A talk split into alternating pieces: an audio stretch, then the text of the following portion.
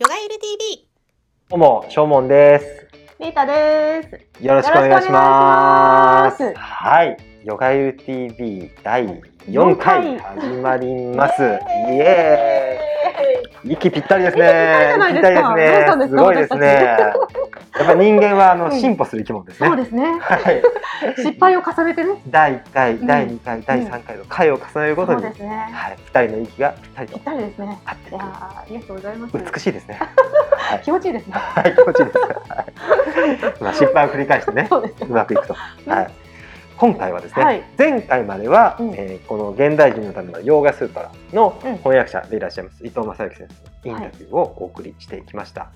すごい面白かったですよね。面白かったですね。はいあのーもう今のヨガがどうやって生まれてきたか、うんその秘密に迫る。うん。かなりディープで、いいですね。まあ、かつ本当に知的好奇心をこう刺激される感じの内容で、うんねもうかなりこれはほとんど知らないんじゃないかなヨガやってる人も。そうですね、そうですね。うんなんかヨガ何年もやってても。全然知らんかったみたいなうんそうだと思います。はい。そんなだからもうヨガ行者必見の内容ですねあれはねですので、まだ見てない人はぜひチェックしてくださいませ。はい、はい素敵ですね。いちいちねリアクションが大はい。素晴らしいですあり。がとうございます。第4回からは、はい。今回からはですね、うんまあちょっと毛色を変えてですね、えー私、えー仏教研究者、またインドインド学の研究者であります、えー秋田正門がですね、今回はちょっとディープな、まあ、ヨーガにまつわる、うんあのインドの話をしていきたいと思います。で、まあ、ヨーガスートラももちろん解説うんしていくんだけど、えー今回第4回、うんまあ、第第この「ヨガゆる TV」では第1弾ということでね。ちょっとね一番取りうん。組みたいテーマを選んで一番取り組みたいですか？一番取り組みたいテーマ、うん。はい、なんだと思います？なんでしょう？マントラマントラ。はい、ハモれましたね。素晴らしいですね。いいですマントラです、うん。えヨーガとマントラって？だってもうマントラ一番大事でしょ？あやっぱり。それはやっぱりリエさんのね、うん。R ヨガやってる人はもうマントラが言っちゃってますからね。そうですね、はいあの怪しい宗教に聞こえる あのオウムを連発するのが R ヨガそうですね。もう本当うちの特徴じゃないでしょうか。でもそれがヨガだと私は王道だと思ってやってそうなんですんですけどね。よね。うんあのまあ前回ね伊藤先生のインタビューでも分かったように、いわゆる今のうん一般の普通の人が思ってるあの体操っぽいヨガ、うん。ヨガって体操でしょ、うんっていうのが実はもう最近本当に最近うん。ここ100年ここ50年ぐらいで生まれてきたものだっていうのが、あのこの番組見てもらった人に分かって。いただいたと思うんですよ。でヨガにはいろんな種類があったんだと。うん。てかまあ今でもあるんですけど、ええええあのまあ、インドではもちろんいっぱいあるんだけど、うん日本ではあんま知られてないうん。ところがあって、まあ、インドにリシケシって町ありますよね、うん。うん。知ってます、はい。ヨガの人たちが行きますよね。そうそこに。ですねヨガの聖地聖地ですね。と呼ばれていて、あのビートルズとかもうん。ヨガをしに。ね。うん。リシケシ行ったんですけど、うん。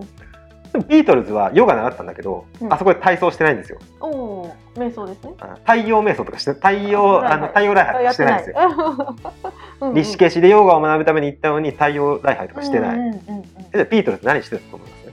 マントラしてたの？そうなんですよ。ほあのいわゆる、うん。あの超越瞑想。あ、はい。TM, PM そう。はい。TM やってたんですよ。へえ。だからヨガの聖地で、うんあの有名なビートルズがやることで第一に来たのがマントラだったんですよ、まあ、そんぐらい、うん。マントラヨーガっていうんだけど、そのマントラヨーガっていうのはかなりヨガ界の中ではメジャーなもんなんですね。だからインドではって話でしょ？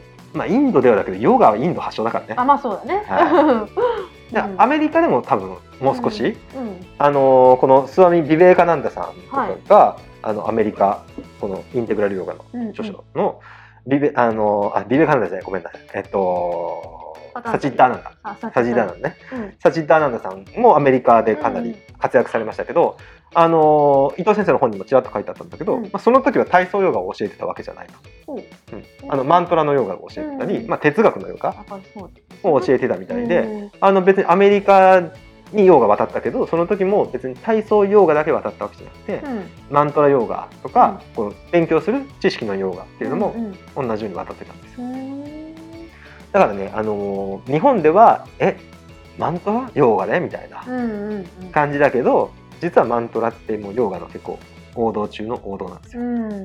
ですよね。さすがです。はいそうなはいんですねはいそう。まあそれも分かってほしいなと思って今回あのーまあ私が解説する第1回として、はい。マントラを選んだんですけど、うんうんうん。でマントラって無数にあるわけですよ。うん。リエさんマントラ知ってる？なんかいや私もオウム専門専門なので。オウム専門オウム専門そうですね、はいオウムもマントラ、はい。ですし、みんなご存知の般若心経はい。般若心経の一番最後知ってます？ギャーテーギャーテーハラ。そうですねギャーテーギャーテーハラスンギャーテー、うかラっていうの？はい。あれは、うん。あれマントラです、マント向こう側に行こうよ。みんなで行こうラ。よっていう、んうんうんあのマントラなんですけどあの日本でも真言宗って知ってる？はい。真言宗って仏教の宗派があるんですけど、あれ単純にマントラを日本語に訳すと真言。かなんとかそう。か。あそうそうなんとかなんとか、はい。あの温暖とかなんとかそうかです、うんうんうん。はい。あれ全部マントラ、うんなんで日本にも割とありおふれ経とたマントラって一緒なこと？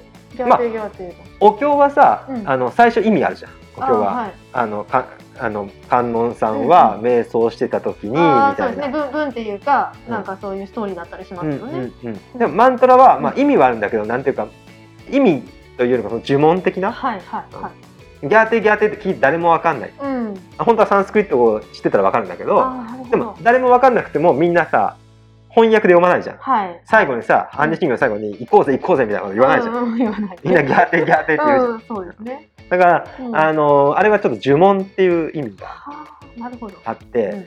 まあ、マントラっていうのはこうこの自分の思考を現実化するっていうような意味があるんだけど、うん。あの考えることを口に出すことでこう実現するとうん。いうことでうん。あのその言葉にはこの思考を現実化するうん。こうパワーがある。ということでマントラなんです。でそのマントラの中のね、いっぱいあるんだけど、んうんうんうん。インドで、うん。てか世界でうんうん一番有名なうん。マントラ、もちろんオウムはオウムはうん。一番有名なんだけど、あのマントラって基本オウムで始まってなんとかで終わる。ソワカ、スバーハで終わるとか、はい。なんでオウムは基本入ってるん基ですよ。シャンティもそうだもんね。そうシャンティもうんオウムも、あれは基本要素なんで、まあ一応今回マントラとカウントしないと。なるほど。なると、うん。えー一番有名な、世界で一番？はい、マントラ、有名なマントラ？うん、何？何？そんなこと言って分かるマニアックな人いないと思うんですよね。アーメンか。それあーアーメンね、うん。そうですね。アーメンもマントラの一種ですね。うんうん。アーメンとかもうアッラーとかね、うんうんうん。あの神様の名前、うんうん。日本でも生阿弥陀仏とかあるけど、うんうん。まああれもマントラの一種、うんうん。じゃあ一種ですけど、まあマントラっていうからにはやっぱインドのもんなんで、ね。インドで一番メジャーな有名な、ままさかそれを教えてくれるんですか 今日。あまさか。はい、今日のテーマは世それ界でございます。有名な。はい、世界で有名な、はい。一番有名なマントラ、ガーヤトリーマントラ。ガーヤトリーマントラ。ガーヤトリーマントラって聞いてピンとみんな来ないと思うけど、うん。もうこれはねインド人ならもう絶対知ってる。知らなかったらインド人じゃないんだよ本当に。はい、すごい。はい、私インド人じゃないの言っちゃいましたけど 断言しちゃいましたけど。がまあ唱えられるか、はい。まあ知ってるかっていう感じまあ少なくともウィキペディアにはそんなようなこと書いてました。おーへー。もうもうインドではもうみんなお祈りるの言葉みたいな。うん、でインド人の友達も聞いたら、もうガヤトリマントラっていうのは基本みんな唱えれると。うん。だからもう本当に般若心経的な日本の,、うんうんうんうん。あのまあ、唱えられないにしても分かる。聞いたら絶対分かる。うん聞いたことあるとかね。感じ。うん。で、あのガヤトリマントラっていうのはもう非常にメジャーなんですね。うん。でヨガの世界でもこのガヤトリマントラを使ってるらしくて、うん。あのー前、うん。えードキュメンタリー映画ヨガのドキュメンタリーがうん「えー聖なる呼吸」っうん。ていうのをちょっとあのクリシュナマッチェレの時に行ったんだけど、はいあれでも言ってたよね子供が。覚えてる？うん。そう。子供が、うん。こうアーサナ難しいアーサナうんうん。しながら、唱えて。このガヤトリマントラを唱えて、あの実は聞いてもガヤトリマントラって分かんなかったんだけど、うんうん。字幕で「カッコガヤトリマントラ」って 書いてあるんですよね。うんうんうん。でそのあたりから私も気になってて、なんだこれからガヤトリマントラってみたいな。なんかヨガしながらみんな唱えてるぞなんかって、うんうんうん。これ知らないとちょっとヨガの研究してる人としてちょっと潜りになっちゃうんじゃないかな。と、おおそこからだったんですね。はい、思ってもう早速インドのヨガの先生にガヤトリマントラって何みたいな感じでうんうん。うん聞いてうん。唱え方を勉強してで最近やっとこう割とスラスラと唱えれるようになったんで、うううんそろそろこの私のガヤトリマントラをこうリリースする時が来ると来たと。唱えましたもんね。ヨガ会でもね。はい、ヨガ会でも、ねあのがっつり唱えねて、唱えましたね。すごく気持ちよかった。ね、気持ちよかっうん、本当にね心がね現れる感じがするんですよた。ね。ねということで、はい今回はこの、えー世界で一番有名なインドでとても有名もうヨガ行者ならもうマストっていう、マスト。はい、キングオブポップならぬキングオブおお、ポーがいたね、はい、キングオブマントラ。マントラで。すはい、ガヤトリマントラを今回扱いたい、扱いたいと思うはい。ので、ぜひお楽しみくださいませ。楽しみください。ヨガエル TV マントラの中のマントラ。はい、 King of マントラ。 King of マントラ、はい。ガヤトリマントはい、ラについて、えー今回はお話をお願いします。させていただくんですけども、まずまず、はい。ヨーガの中でもガヤトリマントラって使うって言ってたじゃん、いつ使うと思う？最初に唱えるんじゃないそうなんですよ、うん。そうなんですよ、うん。まあこれはいろんな道場によって違うらしいんだけど、少なくとも僕があの習ってるあのヨガニケタンのか。はい。リシケシでは、うん。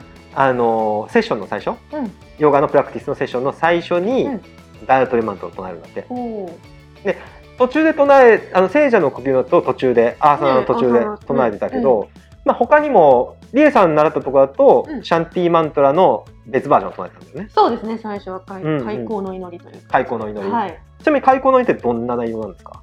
えー、っと、なんだったっけ？シャンティーマントえー、ラ。急無茶ぶりしましただからシャンティーマントラで最後終わってきましたよ。うん最初、開開口の祈りそうそうしてシャンティーマントラっていうのもまあまた別の回で扱いたいんだけど、うんあのいろんな種類があるんだよね、うん。シャンオウムシャンティシャンティシャンティヒーは一緒なんだけど、はい。その前の文句が違っててうん。リエさんが僕の記憶ではねはい。使ってた、うん。えシャンティマントラのえ開口の方は、はい。あの実はガヤトリマントラとほとんど同じ内容だったんですよ。そうあそうでしたね。うん。うん。あの神様が出てる、はいそうでしたね。うん。神様どうか私を、まあ、うん。良い方向に、はいお導いてくださいそうですね。このヨーガを通じて、あの成長させてくださいとか、うんあのちょっと神様への祈りみたいな、はい。それがやっぱさ冒頭に来るんですよ。うんだから多分あの使うマントラはガヤトリマントラだったり、うんシャンティマントラだったり、まあ、違うマントラだっうんたかも、あのなのかもしれないけれども、多分最初こう神様への祈りから始まるっていうのは。まあ、一つのなんていうのあのヨーガのセッションの型としてあるんだよね。はい。えええで質問なんだけど、えはい。なんでいきなり祈るんですか？いやだってねあのヨーガ自体が私祈りだと思ってますので。それリエさん それリエさんだからでしょ。えリエさんだからでもやっぱりその神様に身を投げ出すじゃないですけれども、うん。委ねる、うん自力のヨーガじゃないヨーガをするっていうことでございますよね。いやまあ深いな深いな。深いな。いきなりディープスポーツジム行く人がみんなそれを思ってたらちょっとびっくりでしょ。私いつもそんな感じなんですけスど。ポーツジムでなんかすごいあのエアロビクスみたいな格好をしてヨガ行く人がうんうんうんちょっと神様私自分を捧げていきたいと思います。言わんでしょみたいな。そう。捧げましょう。ね はい捧げよこれが究極なんですけど、う。うん。これなんでするかっつうと、はい。お経に書いてあるんですよ。え？このヨーガスートラに書いてあるんですよ。ヨーガスートラは、はい。要はやっぱりヨーガをやる上で、うんまあ一つ一番のガイドラインですよね。はい。もうこれに沿ってヨガをするのも間違いないっていう、まあうん。もう1000年2000年以上前にできたあうん2000年は言い過ぎか2000 5, 5世紀だから1500年ぐらいか、うん。1500年前ぐらいにできたガイドラインで今でもこれが最高の権威を持ってるんだうん。よね、うん。ここにですよ、うんここにマントラを唱えろって書いてあるんですよ、ああ、あります。はいそうなんですよ、うん。あのヨーガスートラって、うん。まあポッドキャスト聞いてくれてる人は分かると思うんですけど、あのほとんど哲学なんですよね、うん。なんか宗教っぽくないっていうか、うん。ほとんどな心の中の哲学で、うん。うん。であの自分の苦しみとか悩みとか、うん。まあ、それはな本質的なもんじゃないと。うん。ただそれは原因があって結果があってみたいな、あのか風が吹いて木が倒れるみたいな感じで、はいはい。プラクリティの説そうそうそう、プラクリティな説なんだけど、はいまあ、要はただ単にうん。原因結果っていうただの現象だから、うん。それは本当の私じゃないよっていう、うん。本当の私はそれとは別のところにあるんだっていうのが、うん。あのこのヨーガスートラで、うんまあ至ってなんていうの科学的というかうん。実証的にそれを言ってて、うんうん。あんまりなんか宗教っぽくないんだよね。確かに。うん。うん。でなんでかっていうとヨーガっていうのはヨーガスートラがざ属してるのはヨーガ学派っていう、まああのー派閥なんだけど、はい。それはほとんどサンキアっていう、うん。まあ、別の哲学の派閥とうん。ほとんどイコールなの。だうんうん。からヨーガはい哲学だよって言っても、まあ、別に間違いではない。うん。うん。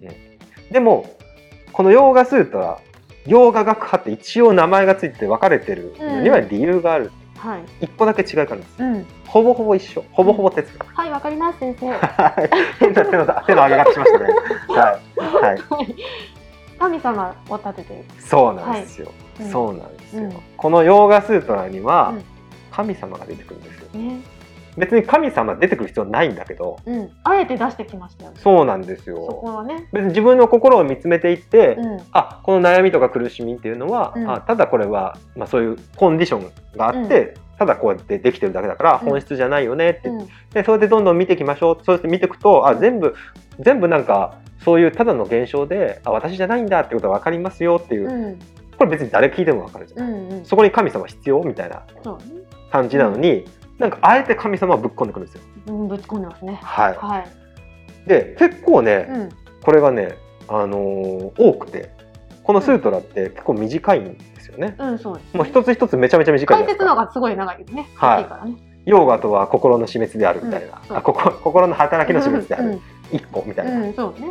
でね。はい、うん。だからみめちゃめちゃ短いんですけど、うんうんでそれの中の、えー全体の5%が、うんこの神について扱ってて、うん。でその中でマントラを唱えなさいっていううん。のが出てくるんですようーん。だからヨガのセッションの最初にマントラを唱えるうん。ヨガのセッションの終わりにもマントラを唱えるってうんうんうんいうのはこのヨガスートラのこのガイドライン、究極の権威であるガイドラインに基づいて、あのプラクティスに取り入れてるってことなんですね。だからまああの、まあ、ヨーガって名前名乗るんであればマントラは必須っていうのはここからうんうん。来てるんだけど、うん。それでなんで神様みたいなものがうん。入ってると思いますか？そこなんですよ、問題は。そうですよね、うん別に神様なんて必要ないのにうん。神様とかなんか宗教っぽくて嫌だって人も多いと思うんです、うんうん私ただ体操してんのにみたいな、うんうんうん。なんで神様必要？ヨガって宗教ですもんね。ヨーガって宗教 まあそれそれはさすがさすがリエリエリエさんでございます。まあいろんな言い方があるヨーガは宗教、ヨーガは哲学とかあのいろんな言い方はあるんだけど、うん。まあでも何しか神様、はい。えー自在心って言うんですけど、うん。いいシュバラっていうのが出てくるんですよ。なんでだと思う？だってプルシャで終わればプルシャを崇拝するっていうテーマあるわけじゃないですかサンキャだったら、うんうんうんうん。でプルシャのさらに上がウィーシウィーシュバラだってこの間いやいやああそういうことね、うん。そういうことね。でそれがまあそうだね。芝だったり、うん。うん、何かそういうのに例えられてるそうねっていうふうにプルシャのさらに上っていうかいうか違うものプルシャいやプルシャの中の一番一番すごいプルシャみたいな。そうなんか清らかなね。そう一番清らかなプルシャみたいな。ね、超すごいきプルシャみたいな。そうそうそうそうそうそう、まあプルシャイコール神でもいいんだけどそうそこじゃないものを立ててるんですよね。そうそうそう、うん、なんかもう究極のなんていうの上位存在みたいうん、なそうそうそう。の立ってんだけど別にそれいいらないじゃんみたいな感じしない？あった方がやりやすかったんじか。ああ、んそうなん崇拝の対象っていうか外外側に。だってヨガって別に内側に入っていくものなんだけど、うん。でも何かそういうものが崇拝の対象があってそうなんですやりやすいのではない。そうなんですよ。そうなんですよ、まあヨーガとか、うん。マインドフルネスとか、うん。仏教もそうなんだけど、うん。究極究極の目標って何かわかりますか？ゲダツですよね。ゲダツはい。あゲダツです。ゲダツです。ゲダツです、うん。はい。ゲダツってどんな状態なんですか？えっ、とプルシャの状態ですね。それ聞いてる人わかんないでしょ。わかんない。難しいこと言ってるの？ブルシャブルシャの状態です理解できる人何人いるの？みたいな。苦しみがそのなんていうか苦しみからの解放はされている状態ですよね。そうそう、うん。で苦しみの原因って何だと何だと苦し心ですよね。心です、はい。でも心の全部が別に苦苦しみじゃないじゃん。心ってうみんな持ってるしなんていうの？ただ心って働いてるだけでんうん。別になんていうの？心があるから苦しみなの。じゃあ心をさ、うん。取り出したらうん。苦しみなくなるの？っていうかそそういうことになったらうん。じゃあもう脳みそ取り出したらあなた苦しみなくなりますねみたいな。感じになっちゃうじゃん。うんうんうん。それっておかしいじゃん。死んじゃうし。うんうん。だから心は別にあるんだけど、うん。心自体が悪いわけじゃないじそうだね。ゃんよく暴さ走する心があるわけですよね。暴走する心がある。お猿さんがウイスキーを飲んで、そうそうそうそう。サソリに噛まれたような。でもそれってあれと一緒じゃない、あの世界だって暴走するわけやん。そうね。大地震が起こったり、うん。大雨が降ったり、うんうん。でもそれ世界悪いのって感じはいはいはい。うん。世界だっていつもこう穏やかでいい天気ってわけじゃなくて、大雨も降れば、ね。地震も起こって台風も来るでしょ、うんで世界が悪いんだとか言う人時々いるけどうん。でも別にそれ世界のせいじゃないようんね、うん心だって同じじゃん。うん。ある時は穏やか。うん。ある時はこう波打ってる。はい。時には暴走したりうん。時にはなんかすごいもう賢者モードだなっていう時うもあるんだけど、うん。そのどれもが別に悪いわけじゃないっていうかただそれ自然と一緒じゃん。そうね。何も悪くないんだよ。あ分かった。お。分かったよ。だから自分っていうのを勘違いしてるわけでしょ？その通りですね、うん、これを自分だと思ってそうなんです錯覚してるってことでしょ？世界が自分の思い通りになるとか心が自分の思い通りになると思ってるからうん。苦しむでしょ、そうですねあのー世界はさあ分かった。よかった。よかった。ポイント制ですかこれなんか？あのて。そうですね。ちょっと私が花丸先生だったら20丸ぐらいこう上げちゃいたいんですけど、はい、そうそうなんですよ。心、あの心が悪いわけじゃないですよ、うん。心は自然と一緒でもうただあるもんなんですよ。そうね。ただ時々振り回されるわけじゃん。そう振り回されるうん。っていうのが良くない、うん。巻き込まれてね。うん。だって別に外で嵐だ嵐がああったって、うん。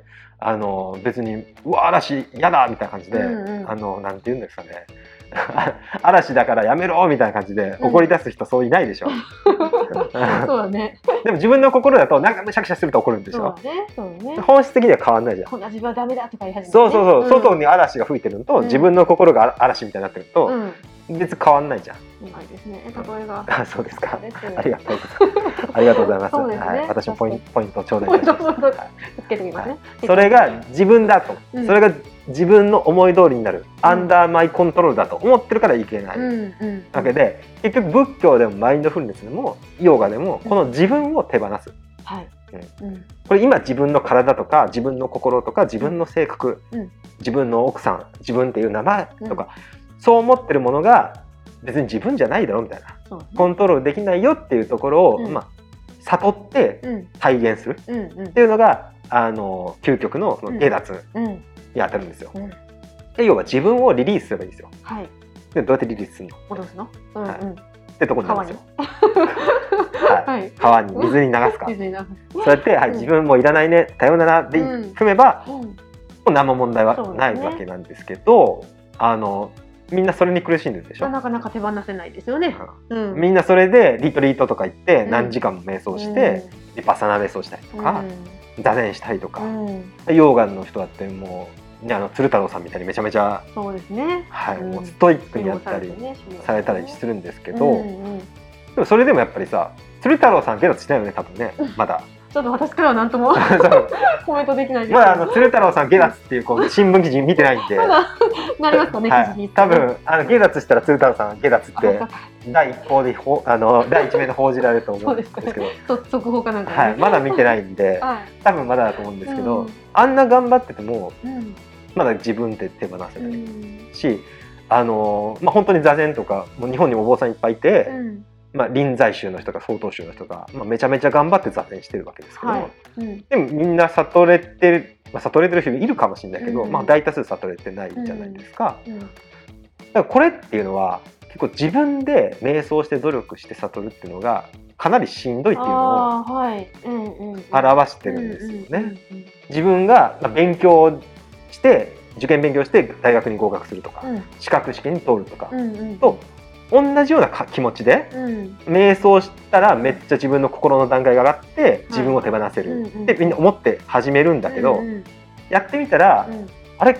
結構難しいそうでしょうね。狙えば狙うほど逃げていきますよねね。そうなんですよ、そうなんですよね。だから頑張りが結果に比例しないんですよね、はい。そうですね。逆に頑張れば頑張るほど逆になんか自分こんなに頑張ったのになんでみたい執着なみたいになっちゃいますそうそうそうそう、なんかん頑張ることに執着しちゃうみたいうんな感じになってきて、なんか本末転倒みたいなうん。ことになるんですけど、はい。それであの過去結構苦しんできた人が大量にいた、うん。まあ、現代人の悩みっていうのはもちろん古代の人も同じように悩んでるんはいです、なんだか古代の人がめっちゃ頑張ってる人。こんなにやってるのに人生かけてそうそうそうそう。悟れないんだみたいになったわけですね。本当古代の人命かけてやってますからね。そうでしょうね人生かけてね、はい。うん。まあ、それがヨーガがまあ、まあ、紀元前ぐらいからできてきて、うん。まあ、もっとあるかもしれんけど、まあ、3,000年ぐらいの歴史の中でみんなこう試行錯誤していく中で、うん。その中でやっぱり自分の努力はしんどいと。うん。いうことで出てきたのがうん。神様に祈るっていう、なるほど。はい、ウルトラ C の手段、ここはもう神様にお願いするしかないと、はうん、いつ来るかわかんないとその時は、い、いつ来るかわかんない。うん、し、もうなんだろう頑張ってももどうにもなりませんでしたうん。もうさ神様にもう預けちゃおうみたいな、うんうんうん。もう全部神様ががやってくれることだから、うん。自分が努力してももうしょうがないと、うんうんうんあの自然がこう勝手に運んでくれると。うあのあの、うん。ご縁が運んでくれるということで、もう一旦もう神様に全部預けようっていう、うんうん。こういうプラクティスがなるほど。できてきたんですよ。なるほど。これも長い歴史の中でですそう、ね。それがこのヨーガスートラの中にうん。入り込んでて、この全体の5%を占める、なるほど。この神様に対するプラクティスっうん。ていうのは、そういう知恵が詰まってるんですよ。うん。だからあのマントラを唱えてうん。神様に自分を預ける。うん。というのが生まれてきたんです。なるほど。でこのガーヤトリーマンっていうのは、うん。その神様に自分を預ける。うん。っていうのがテーマになってくるんですよ。うん。だからあの何ですかね。あの今ヨーガしててなかなか上達しないとか、うん。瞑想しててもっと上に行きたい。うん。でもなんかうまくいかない。いろんな先生についてるけどうまくいかないって人は、うん。ちょっと視点を変えてうん。こういうマントラヨーガ。はい。神様にちょっと自分を預けるみたいなプラクティスうん。別にこれ怪しい宗教じゃなくてここに書いてあるん書いでてありますね。はい。うん。そういうのもちょっといいかなと思うので、うん。そういう意味も込めて、うん。あの今からこれからですね、はい。あのガイアトリーマントは内容を解説していくんで、はい。あのちょっとヒントになるかなと思うので、はい。うん。ぜひですね、はい、参考にして参考にしてください。はい、してください。じゃあ続きいきます。はい。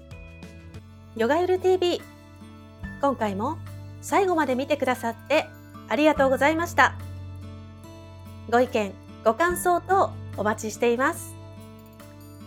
メールアドレスはプロフィール欄概要欄にございます。